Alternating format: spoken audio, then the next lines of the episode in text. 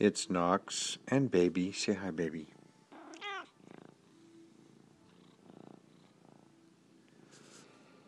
Inches off the Oakland Berkeley line. I'm on the couch, baby's on a stool. And um, we're having a mellow evening. Let's see what happened today. Today, well, let's see. I got interviewed by Resource Magazine, which is a, a quarterly, pretty well known if you're a professional photographer. And they wanted to know about if the iPhone can be considered a uh, professional caliber tool for commercial photography. And um, that was an interesting conversation because um, well, it's just I, I tried to stress that it's just it's different. I don't even remember what I really said. Um, but that I'm sure people would have a lot of opinions about it. I guess I was trying to be nice, you know, and just say that you know it's not it's it's not like a camera, can't be. But it was probably a good tool for photographers to have in their in their arsenal. You never know, you know, when when it, might be the perfect thing for a shot, but you know, I don't know. What else? Oh, well, I went to San Mateo by accident. That's an hour drive each way. I was a week early to meet some friends at a dive bar in San Mateo. And that was actually was a nice drive because going down the sun was like orange and big and the sky was kind of reddish orange.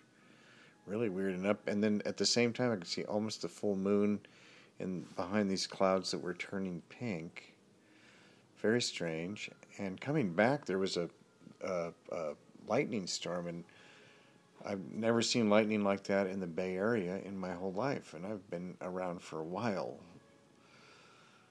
It was really something, so that was kind of cool. Quiet evening. Um, oh, Kitty's right here behind me on the couch. Baby, say, baby, say hi again. Hey, baby. Oh, well, you can hear her purring. Um, so um, I went through the Giorgi, uh, the Oka pictures to call out a lot of uh, non Pixels people pictures and, uh, you know, kind of got made a preliminary list for the, everything that's going to be in the show. It's going to be a fantastic show. Opening in two weeks. My goodness, I hope you all can make it to the party. September 24th, 6 p.m. I think it's 2911 Claremont Avenue in Berkeley, right right underneath the, the Claremont Hotel on Claremont. You can't miss it. Um, what else? Uh, listening to KDFC.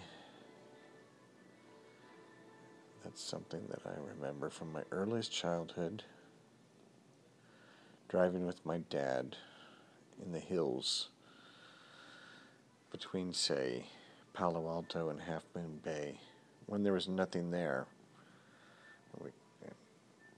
Anyway, listening to classical music. Pledger plays the classics.